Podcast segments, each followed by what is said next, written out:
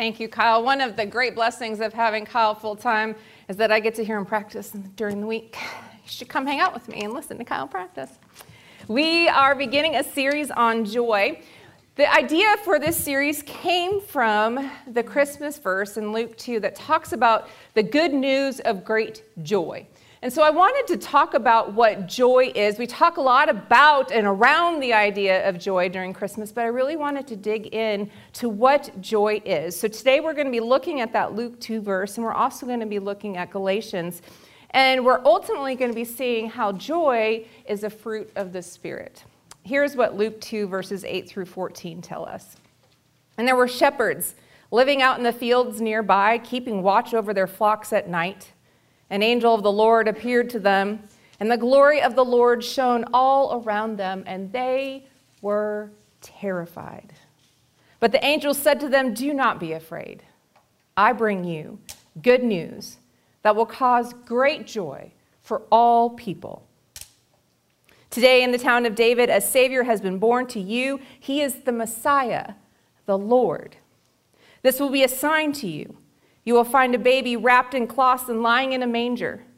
And suddenly, a great company of the heavenly hosts appeared with the angel, praising God and saying, Glory to God in heaven's highest, and on earth peace to those on whom his favor rests. And then when we look at Galatians 5, we see a listing of what is called the fruits of the Spirit. This is Paul speaking to the people in Galatia. And here's what Paul says The fruit of the Spirit is love joy, peace, forbearance, kindness, goodness, faithfulness, gentleness, and self control. Against such things there is no law. Those who belong to Christ Jesus have crucified the flesh with its passions and desires. And since we live by the Spirit, let us keep in step with the Spirit. Let us not become conceited, provoking, and envying each other. This is the word of God for the people of God. Thanks be to God indeed. So, I went on a little search this week. I wanted to try and understand what would make people happy. Mainly, I was thinking about in my life what brings happiness. And this idea came to me that I often think something like this I will be happy when blank right? You fill in the blank, whatever that is. I will be happy when. And so I knew what mine was, and I'll tell you about that in a second. But I wanted to know what other people thought when they when I asked the sentence, "You'll be happy when blank." So I said, "Finish this sentence. I will be happy when." And so this is what I got. Some of them, not all of them. I got, "I will be happy when um, Georgia is national champion again." I mean, some of you can relate to that statement. Uh, somebody said, I will be happy when I pay all my credit cards off. Somebody said, I will be happy when somebody notices me. Another person said, I will be happy when I'm not sick anymore. Somebody else said, I will be happy when my spouse and I get along. And then somebody who obviously is Eeyore, said, I will be happy when I die. That was my husband, by the way.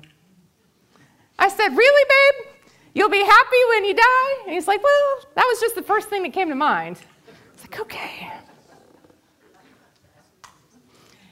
There's this thing, right? I will be happy when. And I have been living in a season of I will be happy when for way too long. I know better than to live in a season of I will be happy when. But I'll tell you, it started three years ago when I started my doctoral program and the process of being finally completely ordained. I'm provisionally ordained. It's kind of like a resident at a hospital, right? You have to spend so many years in ministry before they give you the, okay, you're good to go. So I started this last season, these last three years have just been this slog of writing and writing and writing and writing and studying and writing and reading. If you haven't seen me around here, I had to explain to Kyle because I'm usually here alone sometimes. And when I'm alone, I frequently walk in the fellowship center just in circles while I'm reading because it keeps you awake while you're reading, right? So I read scripture, I think about scripture, I talk to, I read lots of stuff while I'm walking in circles. And so I had to come out. I had to tell him, I said, listen, if you see me walking in circles in the fellowship hall, I'm okay. I really am. I might be a little crazy, but I'm okay. And so Friday, Friday, I was writing and I was finishing my very final version of my dissertation. And I was so excited. I was like, this is it. This is it. Like when I send this email, I was attaching it, and I'm like, when I send this email, this is done. This is the thing I've been waiting for for three years. You know, a few months ago, I had turned in my final version of all the paperwork I had to do for ordination. So this is like 300 plus pages of writing that I had to like come up with out of my own head. It's a lot of writing. And I turned it in. And I sat there and I waited. I waited for the happiness to come because for three years I told myself, I will be happy when this is over, right? I will be happy. And let me tell you, I waited a long time because that happiness never just settled. It wasn't just, my sister said, Are you so relieved? And I said, Not really. Not really. And I was so surprised because I thought, Well, it's done. The hard part's over. But the reality is, I have to go before two boards and get grilled. Maybe I'll be happy when that's over, right? Maybe after that part's over, I can be happy, I can be free. But the reality is, it's probably not going to happen then either. Because I remember when we were adopting Maylee and we went through all of these ups and downs, and I'll be, I kept saying, I'll be happy when we get her. I'll be happy when she's in my arms. I'll be happy when I get to hear her voice for the first time. But then as soon as we got her, we knew we were going to have to take her to the doctors. And the seven surgeries later it was, I'll be happy when this is done. I'll be happy when that is done. Happiness is a really an elusive concept, and it's something that we chase after in this world because guess what? Every commercial you watch, everyone, something underneath it is telling you you would be just happy if you bought that product. If you get your doctor to prescribe this medicine, you are going to be a lot happier, right? If you take our product daily, you are going to be so much happier than you are right now. Your life is going to get better. We chase happiness. Well, when we are looking at this verse in Luke, we see a group of people, these shepherds, who have lived under a promise of a coming Messiah. They lived under the promise that God was going to show up for them, that they just needed to wait. And when God showed up, everything would be better. And so for 400 years, generation after generation after generation just kept saying, just hold on. The Messiah is coming. And I can imagine they'd said, well, everything will be better when, fill in the blank, when the Messiah comes. Everything will be better. Now, we have 2020 hindsight, and we know that these people, although the shepherds were very happy when they heard the news that the angels shared, there's good news of great joy, the Messiah has come, right? But they thought they knew what that happiness meant. They thought it was going to be this conqueror, who was going to change everything immediately, and that wasn't at all what they received. So when the angel says, I bring you good news that will bring you great joy, what is the angel talking about? The angel knew that this Messiah was not going to be what these people expected. The angel knew that they were not going to receive exactly what they wanted from God in that moment. So, what was the angel speaking about? What good news of great joy were these people receiving? And how do we receive that same joy in our lives today? That's the question that I think a lot of us wonder about. And the answer to that question doesn't necessarily come from one verse in Scripture. It comes as we watch the entire life of Jesus. Because as you watch Jesus as an infant, as an older child, and then in his 30s when he came into ministry, was life perfect for the Son of God? No. Even for the Son of God, life was not perfect. People were against him. People literally hated him. People threatened his life. People f- threatened his friends. Every day was a risk, was a challenge for him. Yet, when you look at the life of Jesus, you see a constant state of contentment, a constant state of underlying joy that followed him wherever he went. So when you see the wholeness of his life, you see that even though he experienced the ups and downs that we experience as followers of Christ, that are part of every life because we live in a broken world, you see that Jesus didn't have the super highs and super lows that we tend to have as we follow the waves of this world, right? We follow. We get happy when we feel like there's an answer to our problem. We get happy when we've paid off a bill, or we get happy when we have a raise, or we get happy when our kid got an A on a test. You're pretty sure they were going to fail. We have these moments of happiness, but they're fleeting. It's not a constant state that we live in, the state of happiness. I have known some people in my life who are a lot like Jesus in their state of happiness and their contentment. You probably can think of a few people who, no matter what is happening in their life, they're here. They're good. They're okay. Their hearts may be hurting and they may be struggling some, but they still have this inherent bubbling of joy underneath everything that is happening. And you wonder, you wonder, how is it that they can experience this life and all that's been thrown at them and still be as good and okay as they are? Not good as in good girl, good boy, but good as in they're fine. It's going to be all right. How is it that they experienced that?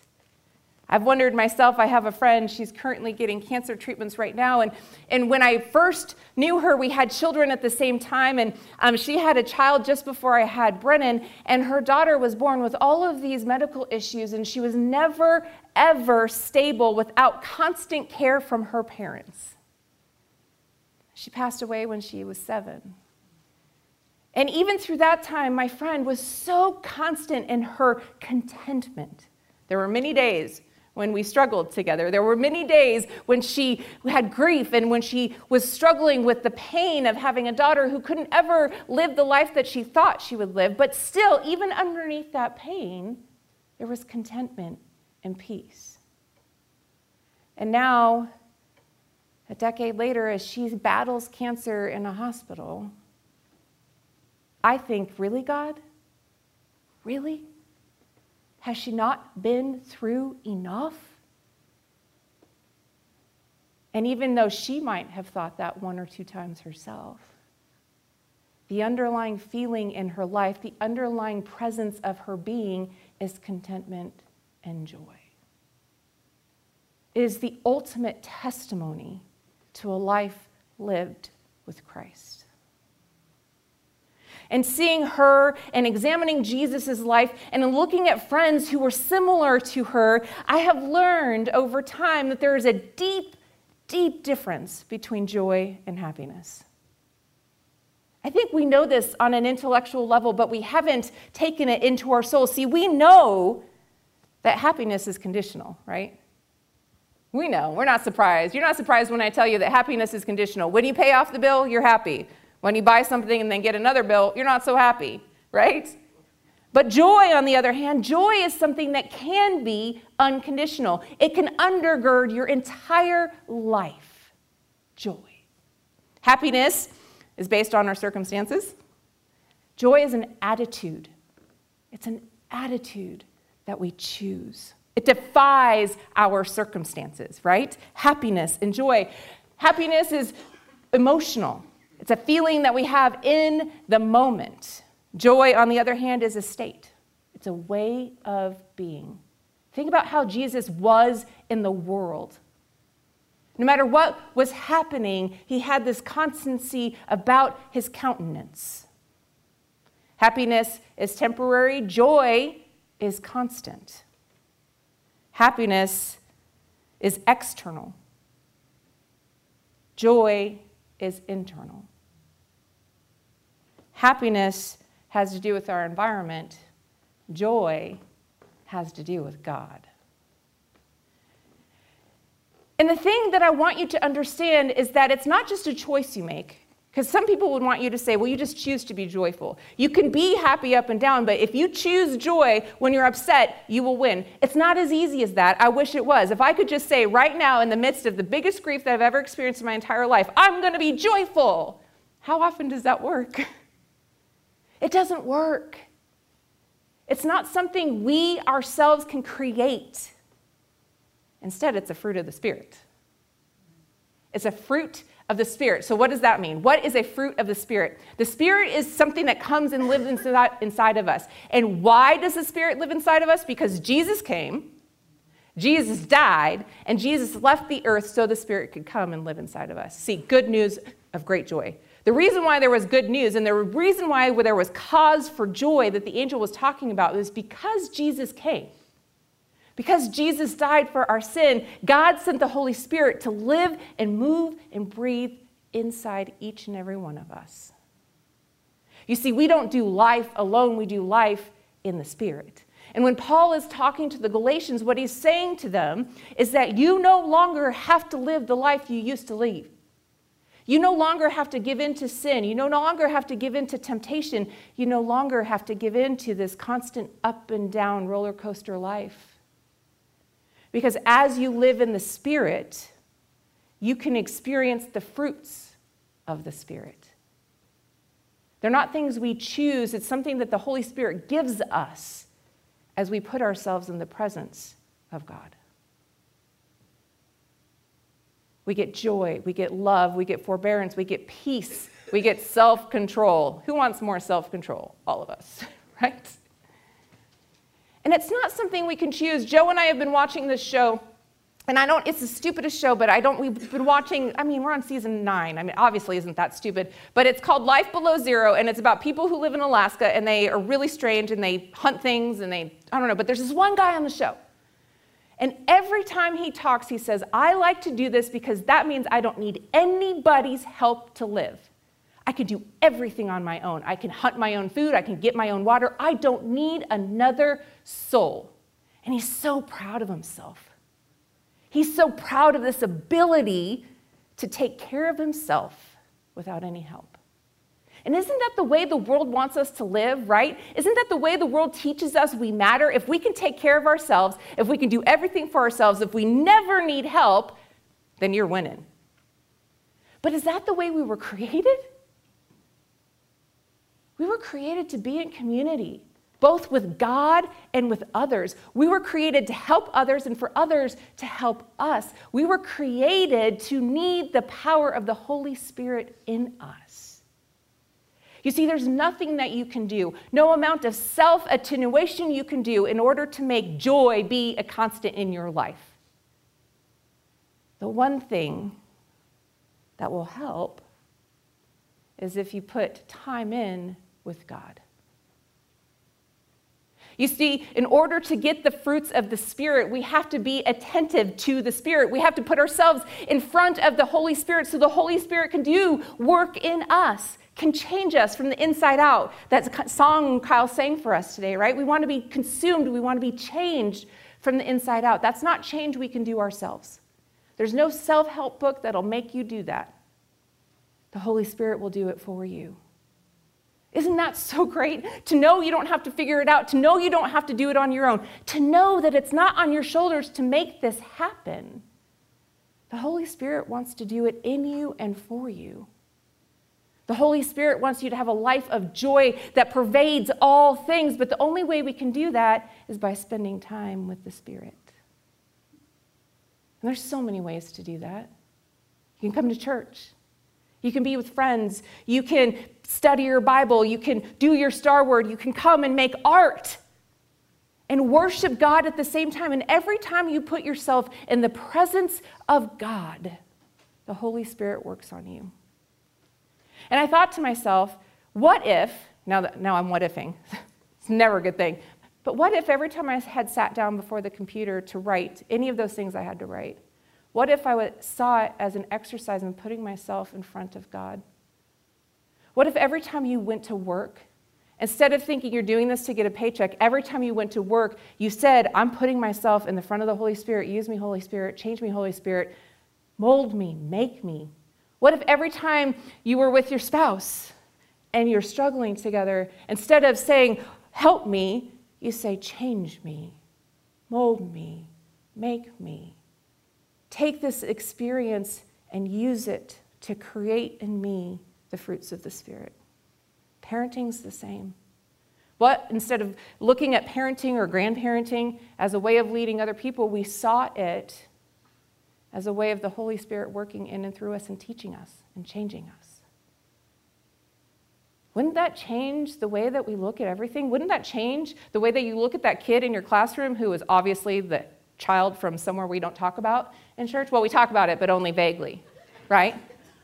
What if instead of looking at them as the difficulty they are, you saw them as a way of the Holy Spirit molding you and making you and refining you and changing you. Your coworker who is always late takes credit for all of your work. What if you saw them as a way for the Holy Spirit to refine you? See, happiness is conditional. Joy is a fruit of the Spirit. When we give ourselves to God, when we put ourselves in the presence of the Holy Spirit, the Holy Spirit teaches us, molds us, makes us, so that we can live in this world in a state of joy that is constant, no matter what is happening in our lives. The good, the bad, constant. See, you get to go here from today knowing that that's a, a reality from you. There's good news of great joy. You can live this life full of joy, no matter what you're experiencing, if you choose to let the Holy Spirit do work in you. That's available to you today. That's available to you today. I don't know about you, but it's awfully tempting to know that no matter what is I'm experiencing in my life, I can have a steady state of contentment and joy. That's good news, my friends. That will cause great joy for all people. Imagine what this community would look like if all of us found joy constant. Imagine what your family would look like if you lived in a constant state of joy. Imagine what this world could look like if the two billion Christians gave themselves to the Holy Spirit in such a way that their lives were filled with joy during the ups and the downs. I want to live in a world like that. I think it's possible to live in a world like that.